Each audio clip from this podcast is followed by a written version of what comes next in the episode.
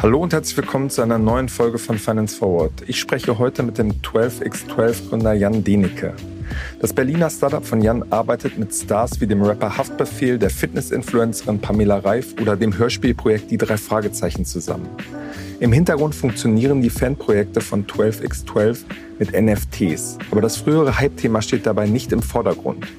Wie sich Fanprojekte heute aufbauen lassen, über eine frühere Kooperation mit dem Rammstein-Sänger und über das Geschäft mit Musikrechten hat Jan Denecke im Podcast gesprochen. Viel Spaß damit. Hallo Jan, herzlich willkommen bei Finance Forward. Hallo Kaspar, ich freue mich hier zu sein. Ja, schön, dass du vorbeigeschaut hast. Jan, äh, mit 12x12 baut jetzt gerade eine NFT-Plattform äh, auf und generell ist ja der Hype in den letzten Monaten, was das ganze Thema NFTs angeht, so ein bisschen, bisschen abgeflacht. Äh, wie gerne gehst du morgens noch zur Arbeit? Funktioniert das noch? Du, also erstmal gehe ich sehr gerne zur Arbeit. Äh, vorher bringe ich immer meine Tochter zur Kita. Das, das ist schon mal der spaßige Teil. Und dann äh, sind wir im House of Music und da fahre ich immer gerne hin. Ähm, bezüglich der ähm, NFT-Themen ähm, ist es ja so, dass wir so ein bisschen einen anderen Approach haben. Also wir bieten ja auf der Utility-Token-Seite eigentlich Infrastruktur für die ähm, Rechteinhaber in der Musikindustrie an, also so, dass sie eigentlich die Möglichkeit haben, Web3-Produkte in ihren normalen Release-Funnel zu integrieren, Stück für Stück. Und ähm, dadurch, dass wir eigentlich so gut wie keine Krypto-Touchpoints haben, also Fiat-Payment integriert, wir orientieren uns auch ganz stark an Web 2, äh, ähm, User Experience. Wir adressieren eigentlich nicht den ähm, Web 3 äh, Native, sondern ja tatsächlich den Musikfan. Ähm, auch die ganzen Bepreisungen sind äh, in Fiat bei uns in Euro oder in Dollar ausgepreist. Deswegen ähm, haben wir jetzt eigentlich von der von der Seite her nicht so viel gemerkt, aber die Stimmung allgemein natürlich auch, ähm, wenn man das äh, Wort NFT in den Mund nimmt, was wir eigentlich auch gar nicht mehr machen. Bei uns sind das klassische Utility Token ähm, äh, ist natürlich äh, auch teilweise zu Recht äh, äh, sehr äh, kritisch behaftet. Ja. Um jetzt mal ein bisschen besser zu verstehen, was, was da jetzt eigentlich hintersteckt, ähm, kannst du das vielleicht an einem Beispiel, der Rapper Haftbefehl arbeitet ja prominent mit euch zusammen. Wie, wie sieht dann so eine Kampagne mit Haftbefehl aus? Mhm. Genau, also wir haben ja, wir haben ja bei uns in den Produkten zwei, äh, sage ich mal so, zwei Oberbegriffe. Das eine ist das digitale Vinyl, da geht es äh, klassisch um das digitale Ownership.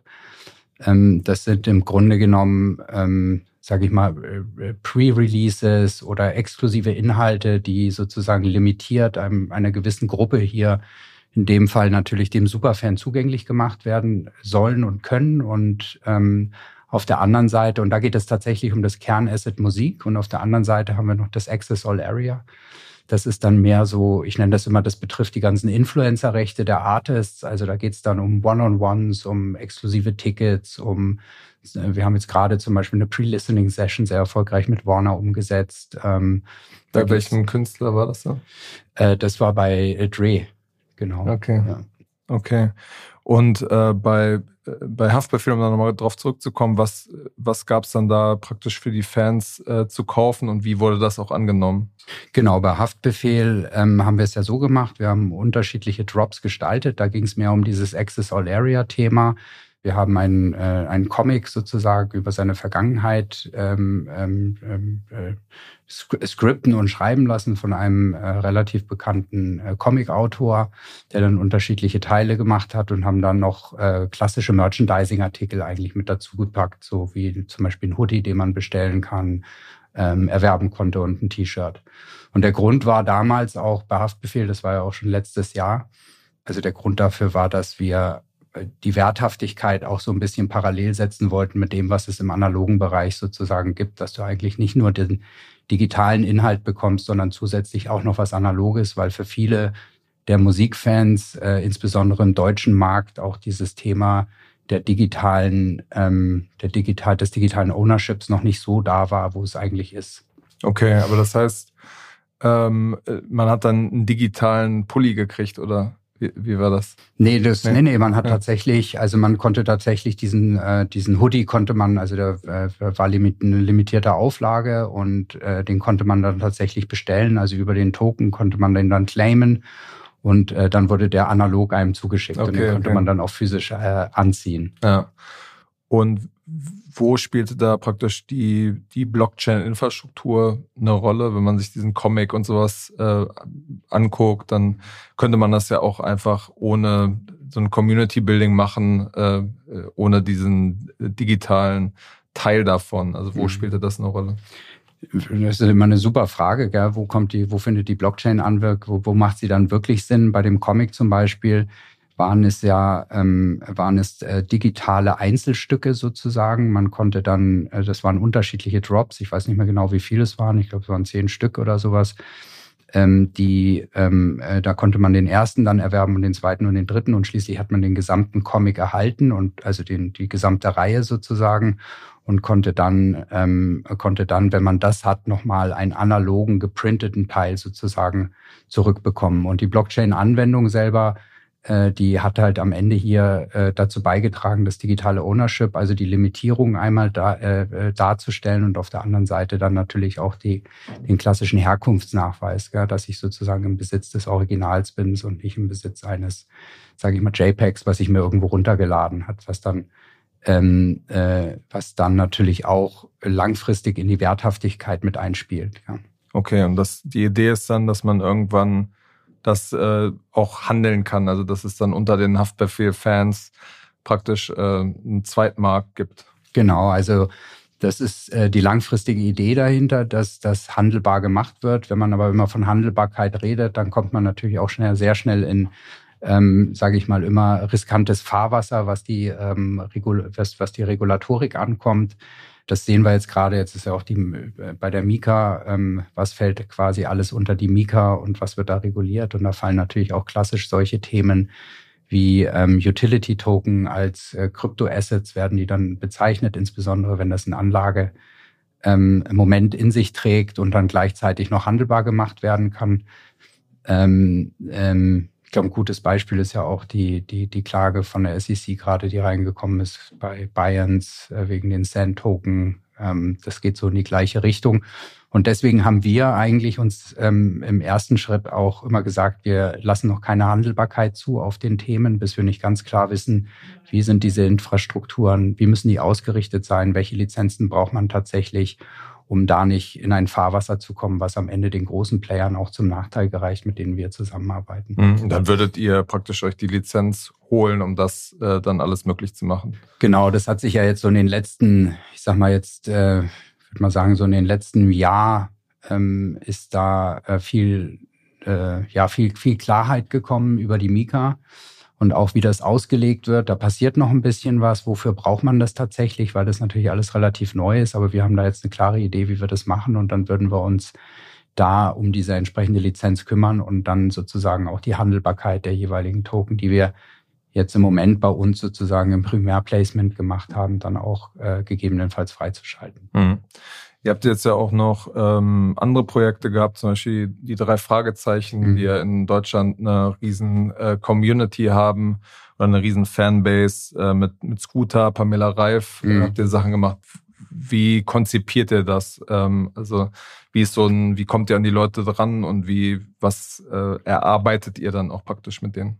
Genau, das läuft eigentlich immer, ähm, also einmal äh, Pamela Reif lief auch über Warner Music ähm, und ähm, die drei Fragezeichen ja über, ähm, über Sony Music, äh, beziehungsweise mit denen ihr da praktisch Partnerschaften Genau, mit ja. denen wir Partnerschaften haben, beziehungsweise mit Sony auf Projektbasis zusammenarbeiten. Ähm, äh, da läuft das eigentlich immer so, dass man, dass man so ähm, wir nennen es bei uns das Studio. Wir gehen in Workshops rein, wir schauen uns die IP an, gucken an, was könnte man damit machen, natürlich mit dem Partner gemeinsam.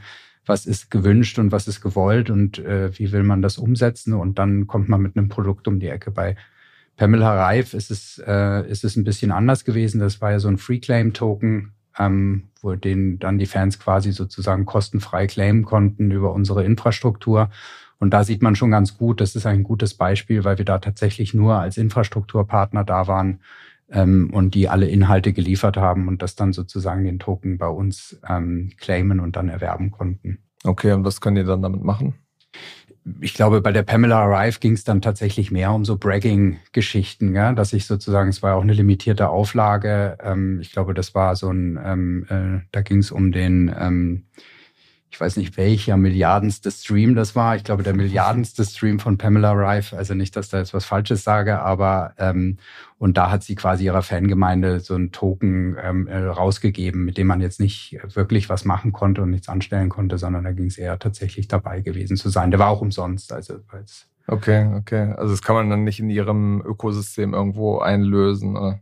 Nee, noch nicht. Okay, okay.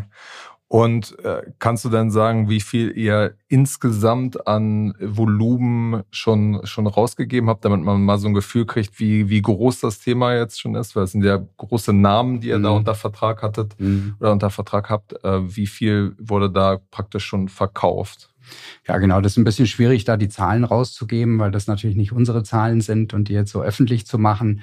Ähm, es, es bewegt sich aber so in dem, ähm, ich sag mal, in dem, jetzt muss ich wieder aufpassen, in dem, in dem sechsstelligen, knapp sechsstelligen Bereich ungefähr. Okay, genau. aber das ist doch für einen Künstler wie Haftbefehl, das ist doch nicht so super viel. Oder? Nee, das ist, äh, das ist die richtige Antwort darauf. Das ist nicht super viel. Ähm, ich glaube, man muss, ähm, man muss aber sich äh, anschauen, wo der Markt auch ist. Also wir haben ja auch ein Metaverse-Event gemacht und äh, viele Fragen, die wir bekommen haben, war dann, wo findet das statt? In welcher Stadt findet das statt? Ähm, man muss sehen, in Europa, also insbesondere auch in Deutschland, ist natürlich die, die, das Wissen um NFTs und Web3 noch relativ gering.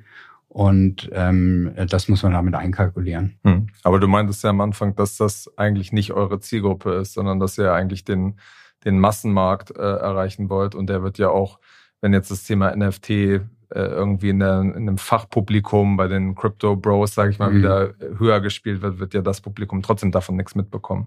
Nee, ich glaube, wie gesagt, das ist ja auch für uns, war ja immer so ein bisschen das Ziel, warum haben wir uns sozusagen auf dieses ähm, infrastrukturelle Thema konzentriert, weil wir genau diese Probleme, also wenn du jetzt ein Einzelartist bist und du machst einen Einzeldrop, dann bringt dir das relativ wenig, weil du musst bei Web3 schon eine Geschichte auch lange weitererzählen und du musst ja auch irgendwo Relevanz dann da drauf bringen. Und das hat man ja auch gesehen, die Projekte, die dann so einzeln gelaufen sind, haben nie funktioniert.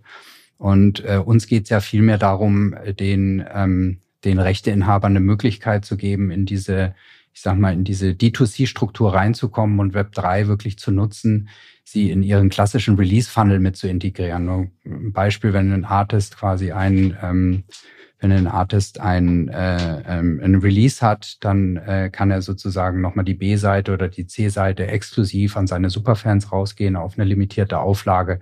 Und das kann er natürlich viel besser über Web 3 machen als über Web 2 Möglichkeiten, weil du dann das digitale Ownership hast. Oder zum Beispiel diese Token-Gated Access-Themen wie bei der Pre-Listening-Session, wo du im Grunde genommen bestimmten Leuten die Möglichkeit gibst, sozusagen an einem Event exklusiv teilzunehmen, über den Token dann den Zugang zu haben und mit dem, mit dem äh, Künstler dann gemeinsam das, äh, äh das, das Musikstück zu hören, Fragen zu stellen, das zu diskutieren und, und, und. Und das sind, glaube ich, mehr so die Themen, auf denen wir sind. Also das heißt, wir integrieren uns in diese ähm, ähm, ähm, in, in diesen Release-Funnel mit rein und versuchen dadurch natürlich auch die relevanten Un äh, Inhalte zu bekommen und dann auch irgendwann mal eine relevante Summe zu droppen darüber. Mhm.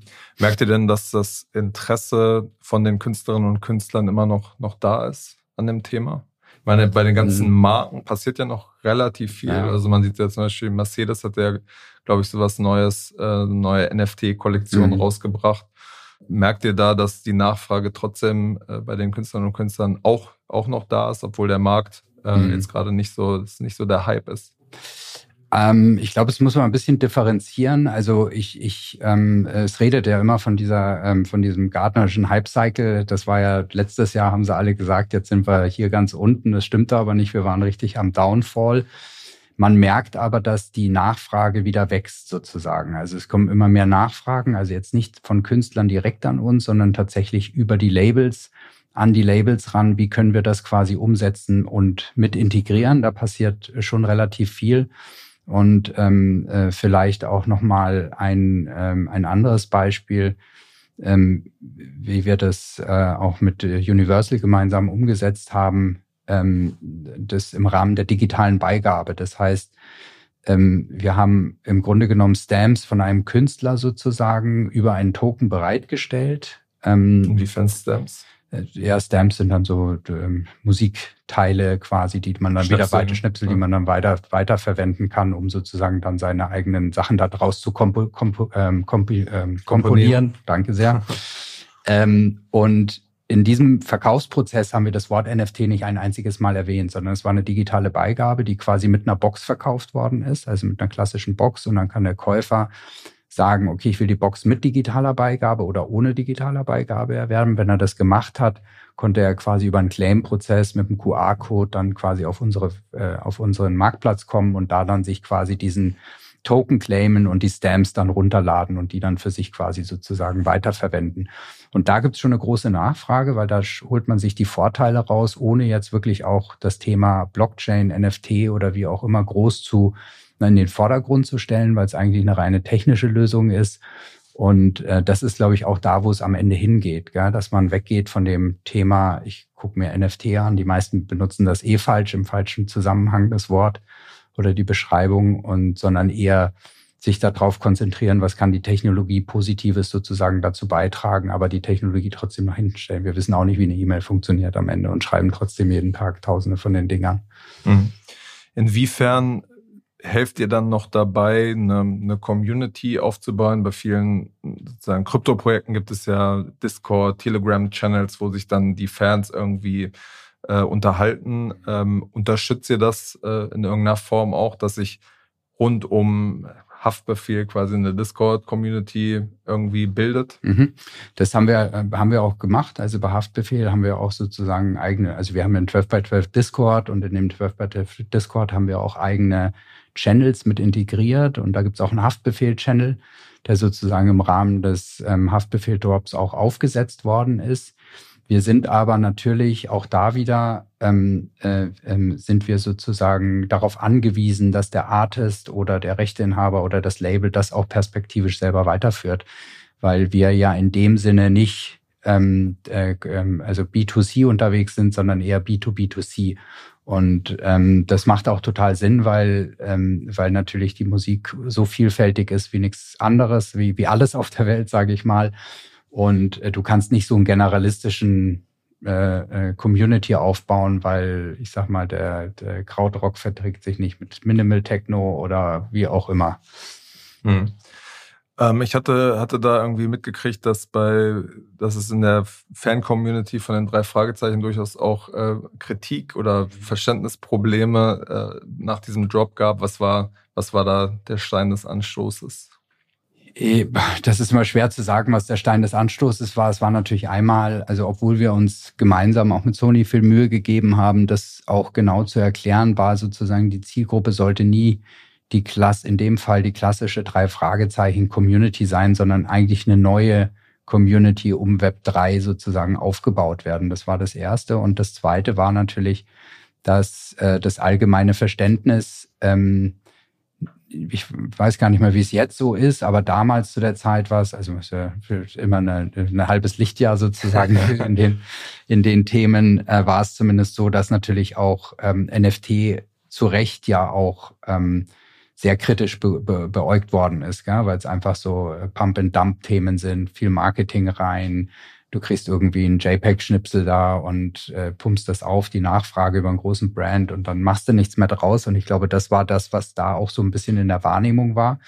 Das sollte es aber nicht sein und das war es auch nicht, sondern es waren ja tatsächlich klassische limitierte Auflagen von äh, bekannten digitalen äh, Künstlern, die, ähm, die sozusagen das alte Coverwork neu interpretiert haben und das konnte man erwerben und die letzte wurde und eine Version wurde versteigert ähm, und da hat man dann noch einen, äh, einen, einen, einen analogen Print, einen hochwertigen Print mit einer Berahmung dazu bekommen, genau. Ja.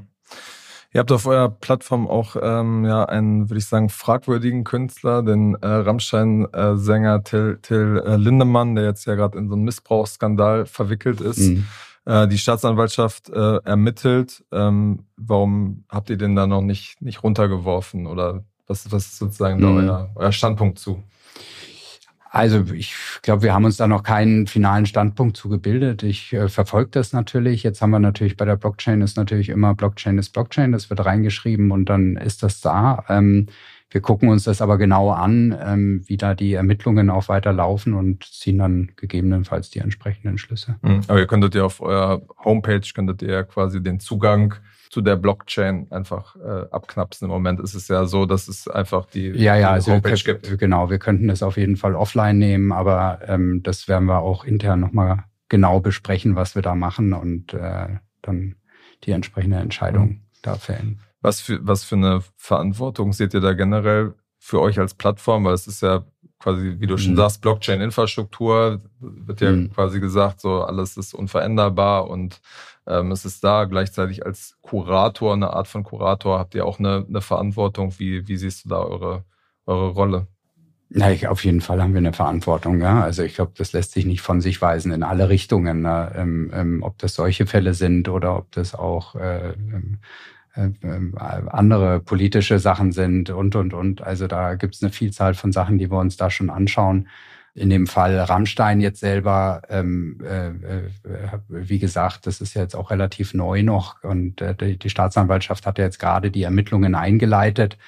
Und ähm, wie gesagt, das muss man sich, glaube ich, auch schon genau anschauen, was da kommt. Und ich will damit jetzt auch keine Aussage zu treffen, was da vorgefallen ist oder was nicht vorgefallen ist. Das ist Sache der äh, Ermittlungs, nicht der Ermittlungsbehörden am Ende, Sache der Gerichte, das zu entscheiden. Und wenn da tatsächlich dann auch was ist, dann äh, werden wir da auch die entsprechenden Schlüsse ziehen. Also ich meine, der, der Buchverlag von Till Lindemann Kiwi hat ja schon relativ früh entschieden mhm. und am Ende seid ihr ja auch eine Art Verlag, Vertriebsplattform. Mhm. Haben ja relativ früh gesagt, so, okay, wir arbeiten jetzt nicht mehr mit dem Künstler zusammen, weil das, was berichtet mhm. wird, es gibt ja einmal die gesellschaftliche ähm, mhm. sozusagen das, was berichtet wird, die Diskussion und eine strafrechtliche, mhm. die ja nicht immer deckungsgleich sind. Nee, absolut. Deswegen sage ich, ich bin da immer sehr vorsichtig. Ich bin ja Jurist sozusagen und äh, kennen kenn, kenn sozusagen unabhängig von den Medien auch die Unterscheidung äh, zwischen dem äh, zwischen dem, ähm, also wann tatsächlich sozusagen der, der, die Ermittlung aufhört und das gesprochen worden ist. Das ist ja auch sozusagen Sinne, im Sinne der Gewaltenteilung ja auch klar sortiert. Ähm, aber ähm, ich glaube, ich habe das jetzt nicht gesehen mit dem, mit dem Verlag. Das, äh, äh, das ist eine andere Frage, ob wir zukünftig mit ihm zusammenarbeiten oder ob man sozusagen dann auch bestehende Produkte aus dem Verkehr rauszieht und äh, Bücher zurückruft, sage ich mal. Das weiß ich nicht, ob er das gemacht hat. Ähm, ähm, das sind ja unterschiedliche Themen. Gell? Und äh, unter den jetzigen Bedingungen würden wir, würden wir äh, nicht mehr mit ihm zusammenarbeiten. Das ist, glaube ich, klar, weil alleine jetzt mal unabhängig von dem, was vorgefallen ist, das Risiko natürlich auch viel zu groß ist. Hm. Was ist dann von dem noch auf der Plattform? Das sind ja, glaube ich, vier, fünf so, so NFTs, oder? Ja, ich glaube, es sind so vier NFTs, glaube ich, drauf, genau. Ähm, äh, das ist ja auch eins der ersten, einer der ersten Drops gewesen. Müsst ihr nochmal nachschauen, was genau. Okay. Ihr habt äh, noch so ein ähm, zweites Produkt, nämlich so ein, so ein Wertpapier. Mhm. Ähm, wie, wie funktioniert das im Hintergrund? Das richtet sich ja nach meinem Verständnis eher an professionelle Investoren. Wie, wie funktioniert das denn im Hintergrund? Genau, also wir haben ja, ähm, also ähm, vielleicht das nochmal ein bisschen, äh, ein bisschen näher zu er erläutern. Also wir haben ja auf der einen Seite das Utility-Token-Thema, haben wir schon gesagt, da geht es um digitales Ownership, exklusive Zugänge, mehr um das emotionale Thema um Musik herum. Und bei dem Finanzprodukt geht es ja tatsächlich um eine Möglichkeit, direkt in Musik, in das Asset Musik zu investieren. Und äh, diese zwei Sachen, warum haben wir die auch zusammen an den Start gebracht? Weil wir die Vision von uns ist, das natürlich zu miteinander zu verknüpfen und miteinander zu verbinden.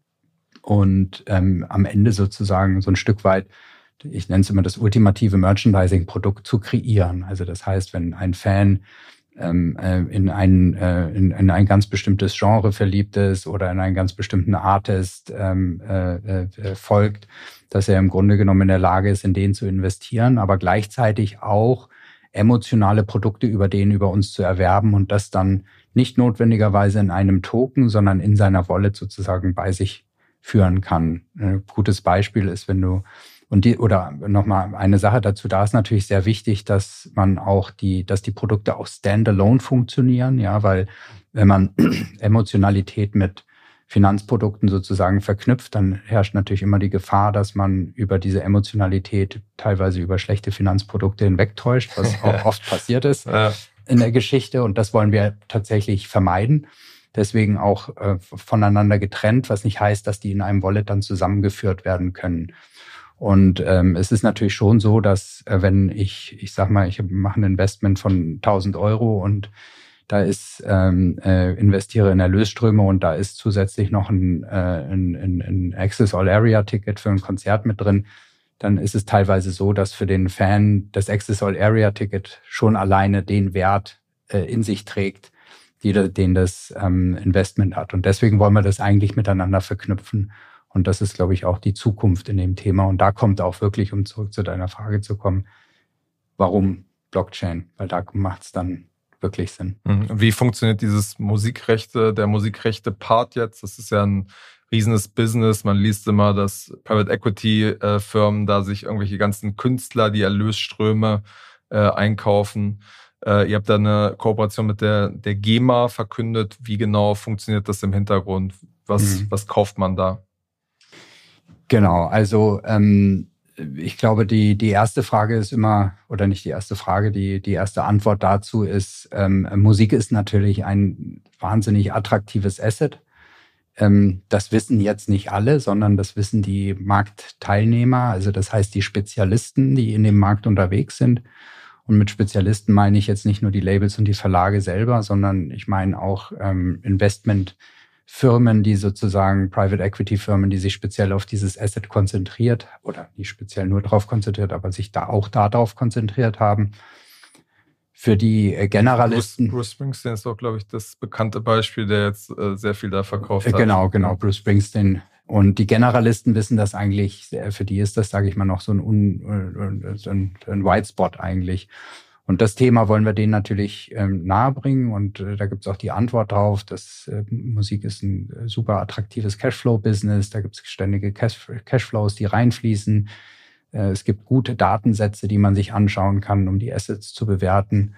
Und, ähm, und äh, auf das Thema haben wir uns natürlich konzentriert, dass wir dieses Matchmaking machen. Auf der einen Seite sozusagen neues Kapital ähm, zu hoffentlich besseren Konditionen als andere in den Markt zu bringen, in den Kreativmarkt zu bringen und auf der anderen Seite dem Investor die Möglichkeit zu geben, direkt in dem Asset zu investieren. Und mit Investor meine ich auch die unterschiedlichen Facetten, ja, von professionell, institutionell, semi-professionell bis hin zum Retail dann auch perspektivisch. Okay, und wie funktioniert jetzt das, was ihr schon, schon habt? Genau, also was wir, was wir haben, ist, wir, ähm, wir kaufen und erwerben eigentlich die, äh, die Erlösströme von einem gewissen Recht äh, mit einer ähm, klassischen Verbriefungszweckgesellschaft, äh, bündeln die dann da drin und äh, packen die dann in eine ähm, in ein äh, Financial Instrument. Das kann eine Inhaberschuldverschreibung sein, das kann Partizipationsrecht sein, da kann eine feste Verzinsung dranhängen, da kann eine variable Verzinsung dranhängen und verkaufen das dann an den Investor. Und dieser Verkauf äh, läuft ähm, dann über die ähm, 360X-Plattform. Äh, mit dem Fabian hat es ja auch mal gesprochen, dem genau. Carlo vor längerer Zeit. Ähm, da sind wir quasi ein Vertical von ähm, und die machen dann sozusagen die Platzierung und den Handel von dem Token. Okay. Und wie, wie kann man sich das dann vorstellen, wenn sich jetzt irgendein Investor für, für das, was ihr zur Verfügung stellt, interessiert? Wie bewertet man dann, was die, die Cashflows da sind, die da, die da rauskommen könnten? Genau, also ähm, man, man, man guckt sich das eigentlich, also wir machen ja äh, also einen klassischen Rückblick, also wir schauen uns nicht das an, was in Zukunft passiert, sondern das, was tatsächlich passiert ist. Also die empirischen Daten, die uns vorliegen. Wir gucken uns an, ähm, wie, wie lange, also wie lange ist er am Markt, über welche Rechte hat er wie viel Geld äh, äh, ähm, erwirtschaftet, wie sind die Auszahlungen gewesen, wie hoch ist die Fluktuation in den Auszahlungen und mit diesen ganzen auf Basis und dann natürlich auch noch ganz, ganz viele andere Datenpunkte, die uns zur Verfügung stehen. Und ähm, auf die Basis dieser Informationen ähm, ähm, evaluieren wir dann quasi eine Art Kaufpreis und mit dem Kaufpreis erwerben wir dann quasi zukünftige Erlösströme und sichern äh, dadurch dann äh, die Zahlungsansprüche, die sich aus der Inhaberschuldverschreibung ergeben, dann ab und übertragen das dem Investor. Okay, aber ihr müsstet ja theoretisch ein größeres Potenzial dann da drin sehen, sonst würde sich das ja nicht, nicht lohnen. Oder es ein bisschen weniger zahlen, als es äh, quasi, als ihr den Wert anseht. Ach so, ja, also wir, wir oder andersrum, der, der, es ist ja, man muss ja den Rechteinhaber sehen, der hat ja sozusagen dann, also er kommt ja in der Regel nur zu uns, wenn er sagt, okay, ich habe ein Interesse, ich brauche zusätzliche Liquidität und äh, sonst würde er das ja nicht machen. Und das heißt, da sagt man dann, okay, unter den und den Bedingungen würden wir quasi den Anspruch erwerben. Und da sind dann die, äh, sind natürlich die, der Mehrwert der dem Investor dafür, dass er das Geld ihm vorher gibt und das Risiko nimmt, natürlich mit integriert, wie bei jeder klassischen Verbriefung eigentlich von, von Rechten. Ja. Von was für Renditen reden wir da, die man mit sowas äh, erlösen kann?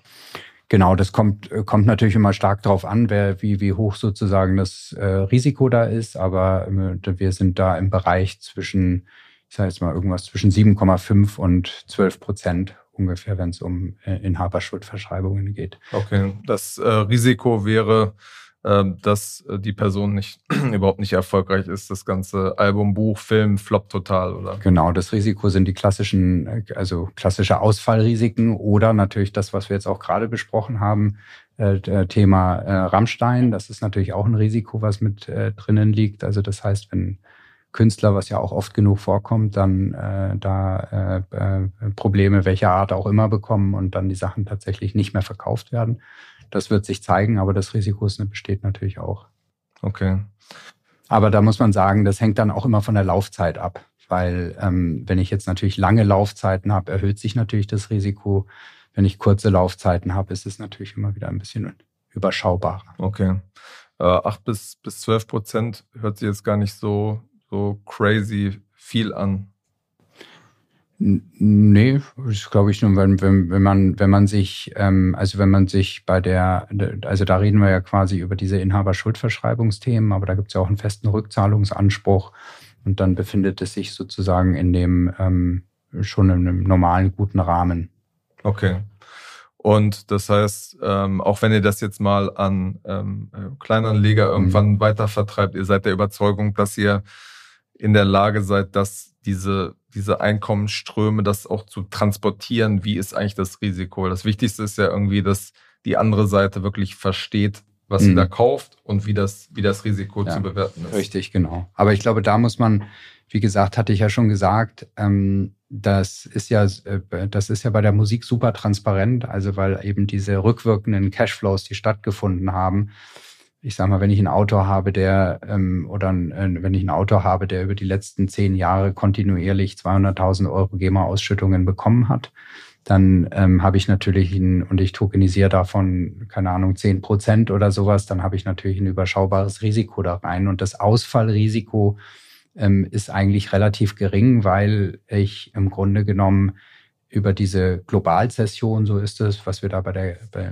bei dem GEMA-Projekt dann hinterlegen, ähm, ähm, das heißt, wenn in irgendeinem anderen Land ähm, äh, Modern Talking ist ja international sehr erfolgreich, wenn in einem anderen Land das Lied gespielt wird, wird das dann an die GEMA auch überwiesen. Genau, also es wird alle, also alle, alle Sachen, die da sozusagen reinfallen, das ist das, das ist das Thema mit der Globalsession. Da gibt's nicht, ich nehme nur den Song oder ich nehme nur das, sondern alles, was da erwirtschaftet wird, fällt da sozusagen mit rein.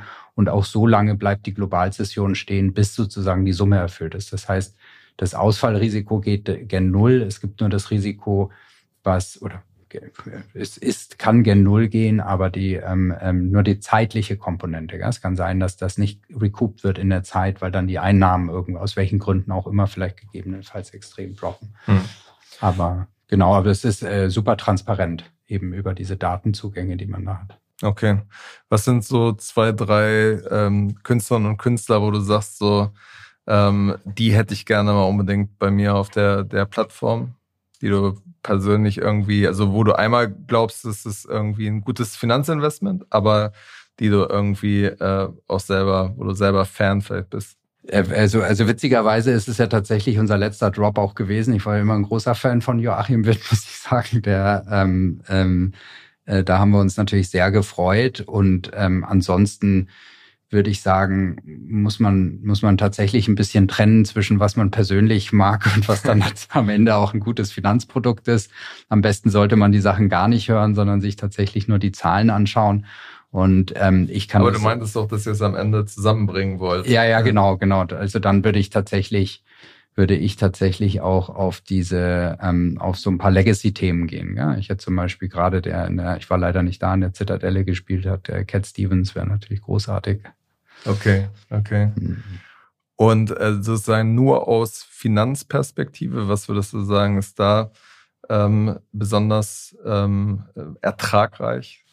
Ähm, also ertragreich, ich glaube, was, was super spannend ist, ähm, äh, ist, da muss man so ein bisschen die, ähm, die, äh, die, äh, die, die jetzige Situation verstehen. Ich glaube tatsächlich, dass ähm, alte, alte, ältere Artists, also Legacy-Themen super spannend sind, weil ähm, weil eben, wenn man sich anschaut, dass äh, circa 80 Prozent der Umsatzerlöse, die die Musik generiert, aus den äh, Streaming-Einnahmen kommen und ich mir dann die Durchsetzung des Marktes anschaue im Hinblick auf das Alter der Leute, dann ist sozusagen das noch relativ gering. Also ich glaube, der, der, der, der, ich glaube, wir liegen in Deutschland im Moment irgendwie so bei 20, 25 Prozent äh, von, äh, von der Durch Marktdurchdringung, was die Streaming-Themen angeht.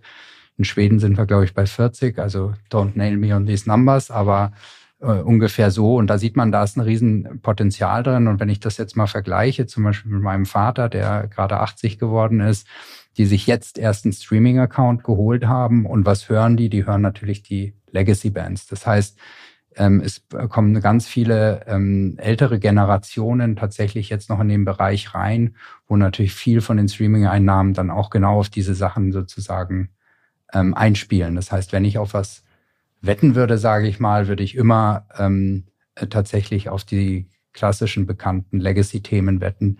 Und das sind natürlich auch die Themen, die hier, wie du gesagt hast, Bruce Springsteen, mhm. ähm, dann teuer über den Tisch gehen, aber auch aus gutem Grund. Ob die jetzt überzahlt haben oder nicht, das werden die selber kalkuliert ja. haben, aber. Ja. Glaubt ihr denn, ist eure, eure These, ich meine, ihr müsst euch ja auch quasi genau damit befassen, wie sich dieser Markt weiterentwickelt in den nächsten 10, 15 Jahren, ist eure These, dass es diese Legacy-Player, wie du sie genannt hast, also Leute, die über lange Jahre, über Dekaden erfolgreich sind, mhm. dass es die weiter gibt, weil sich ja Karrieren, die Art und Weise, wie Musik ähm, erfolgreich wird, zum Beispiel über TikTok, mhm. über TikTok-Fähigkeit, das kleine Schnipsel schon dazu führt, dass die Leute das immer und immer wieder hören wollen. Glaubt ihr, dass sich das verändert und die Wechsel einfach schneller stattfinden? Oder glaubt ihr, dass es weiter so Künstlerinnen und Künstler gibt, die über 10, 20 Jahre wirklich erfolgreich sein werden? Es ist natürlich die Frage aller Fragen, aber ich, äh, also ich glaube, es ist, ähm, wir haben nicht mehr das Zeitalter, wo es tatsächlich diese richtigen Legacy-Bands oder ähm, Artists gibt. Da wird sich viel ändern. Das ist jetzt nicht nur die Art der Vermarktung, sondern auch die Art der Herstellung. KI, muss ich nicht sagen, was da passiert gerade. Da kommt ja enorm viel rein. Nichtsdestotrotz, und äh, das ist jetzt meine persönliche Meinung, ähm, Nichtsdestotrotz ähm, speisen die natürlich auch die ähm, entsprechenden ähm, äh, äh, Algorithmen mit den entsprechenden Inhalten und die kommen meistens ja dann auch wieder aus diesen, sage ich mal, großen Legacy-Themen, die das am Ende produziert haben. Und da wird es, glaube ich, ähm, einen spannenden Effekt geben. Also die, wie, wie sich dann, sage ich mal, die IP-Industrie sozusagen oder die Musikindustrie gilt, gilt für, übrigens für alle anderen IP-Industrien genauso mit den großen äh, bereit mit den großen ähm, ChatGDP4s oder wie auch immer dieser Welt dann am Ende einigen und an den Tisch gehen und welche Lizenzen da gezahlt werden. Aber das, glaube ich, Lizenzen gezahlt werden perspektivisch, das wird auf jeden Fall kommen. Nicht morgen, nicht übermorgen, aber irgendwann, weil das natürlich so tief verankert ist in unser Rechtssystem, der, ähm, der Schutz des IPs, das Recht des geistigen Eigentums, dass wenn man das über den Haufen wirft, dann äh, bleibt eigentlich relativ wenig übrig. Ja, was ist bei künstlicher, künstlicher Intelligenz und Musik, was ist da denkbar? Was, was seht ihr da schon für Experimente? Da gibt es ja schon einiges, was irgendwie passiert. Remixe irgendwie, keine Ahnung, Kanye West Lied, das von irgendwem anders gesungen wird. Äh, ähm, was, was seht ihr da schon, was passiert? Also das, das geht natürlich rasend schnell, gell? Also da passiert natürlich, ähm, also ich, da kriegen wir auch nicht alles mit, was da, äh, was da passiert. Ich glaube aber, ähm, wenn ich mit, ähm, äh, es gibt ja unterschiedliche Richtungen, die, die das unterschiedlich sehen. Die einen sagen it, die anderen sagen ähm, äh, geh mit denen zusammen und arbeite mit denen zusammen. Ich bin eher auf der zweiten Seite. Es macht keinen Sinn, das Thema, das ist eine technische Entwicklung und die wird voranmarschieren. Deswegen glaube ich, ist die richtige Entscheidung von den Rechteinhabern, da tatsächlich proaktiv ranzugehen, die Kataloge aufzumachen und denen die Möglichkeit geben, auch tatsächlich darüber neue Werke zu schaffen und dann eine entsprechende Lizenz draus ziehen. Das ist, glaube ich, der Weg, der funktioniert. Hat ja auch bei dem äh, Peer-to-Peer-Themen dann funktioniert. Am Ende ist ja nichts anderes. Netflix äh, ist ja nichts anderes als das Gleiche sozusagen auf, ein, äh, legale, auf legalen Boden gestellt zu haben und alle profitieren davon. Und ähm, das ist das, was ich so von den Gesprächen mitbekomme. Gell? Und ähm, passieren tut da täglich äh, ohne Ende. Hm. Ist dir da so ein, zwei Sachen aufgefallen? Nee, also jetzt nicht, äh, wie gesagt, also ich glaube, das, was du ja schon erwähnt hast, der große Aufschrei da mit Kenny West, das Thema, das war natürlich, äh, sage ich mal, wo sie alle wach geworden sind ein bisschen. Ansonsten hatte ich jetzt gestern, da müsst ihr so noch nachschauen, das kriege ich nicht mehr genau zusammen, gibt ja jetzt schon, ähm, ich glaube, über Meta gibt es jetzt so ein Thema, wo du selber eigene Sachen da produzieren kannst und reingeben kannst, die auch sozusagen legale, auf legale Datenbanken zurückgreifen. Das spielt ja so ein bisschen rein in das, was ich gesagt habe. Und ansonsten passieren die Sachen ja täglich. Ja? Also das ist ja verrückt, ja. was da unterwegs ist. Füllt Sehr auf jeden Fall nochmal einen ganzen Podcast. Ja, ja. Als letzte Frage würde mich noch interessieren, äh, du hast gerade schon ähm, am Anfang gesagt, ähm, dass der ganze Markt muss sich noch entwickeln. Ähm, wie schnell glaubst du, geht das? Ich meine, ihr seid ein junges Unternehmen, seid ungeduldig. Wenn jetzt irgendwie in anderthalb Jahren oder in einem Jahr wieder sieht, wie groß wird es denn bei euch und im Markt generell sein? Also, ich glaube, das sind, das möchte ich zwei, auf zwei Seiten beantworten. Ich glaube, wir können uns nicht darauf verlassen, dass der Markt sich so schnell entwickelt, wie wir das gerne hätten. Das würde im Zweifel nicht.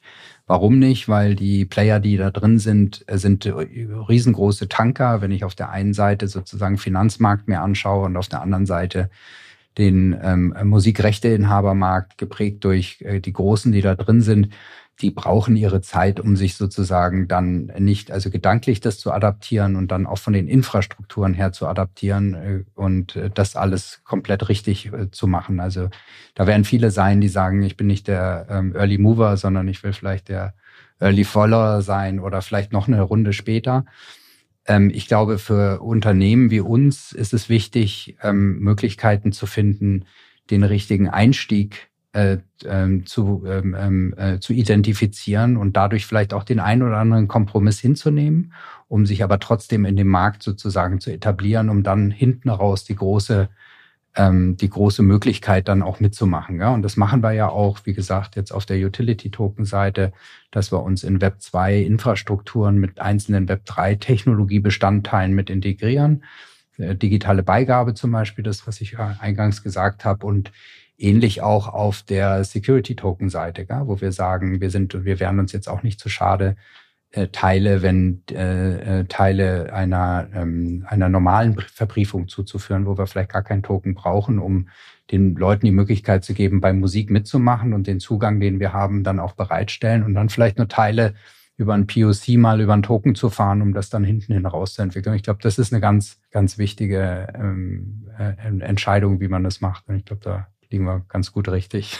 Okay.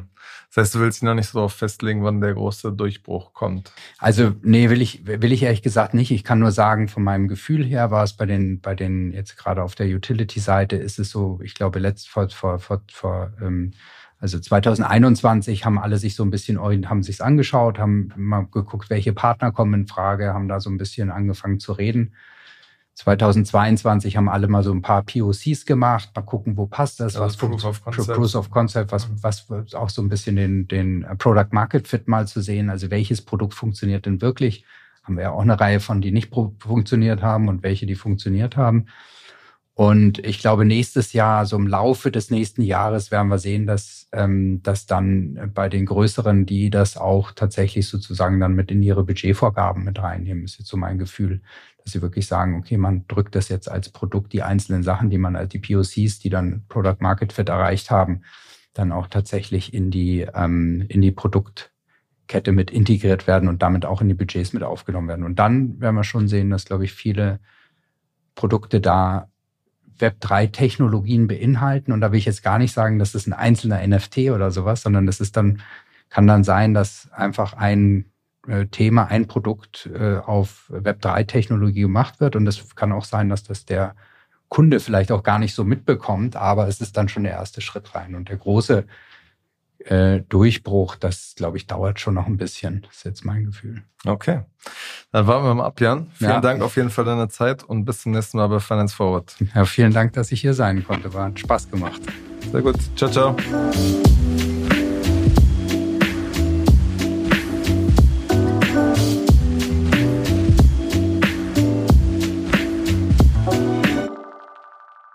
Dieser Podcast wird produziert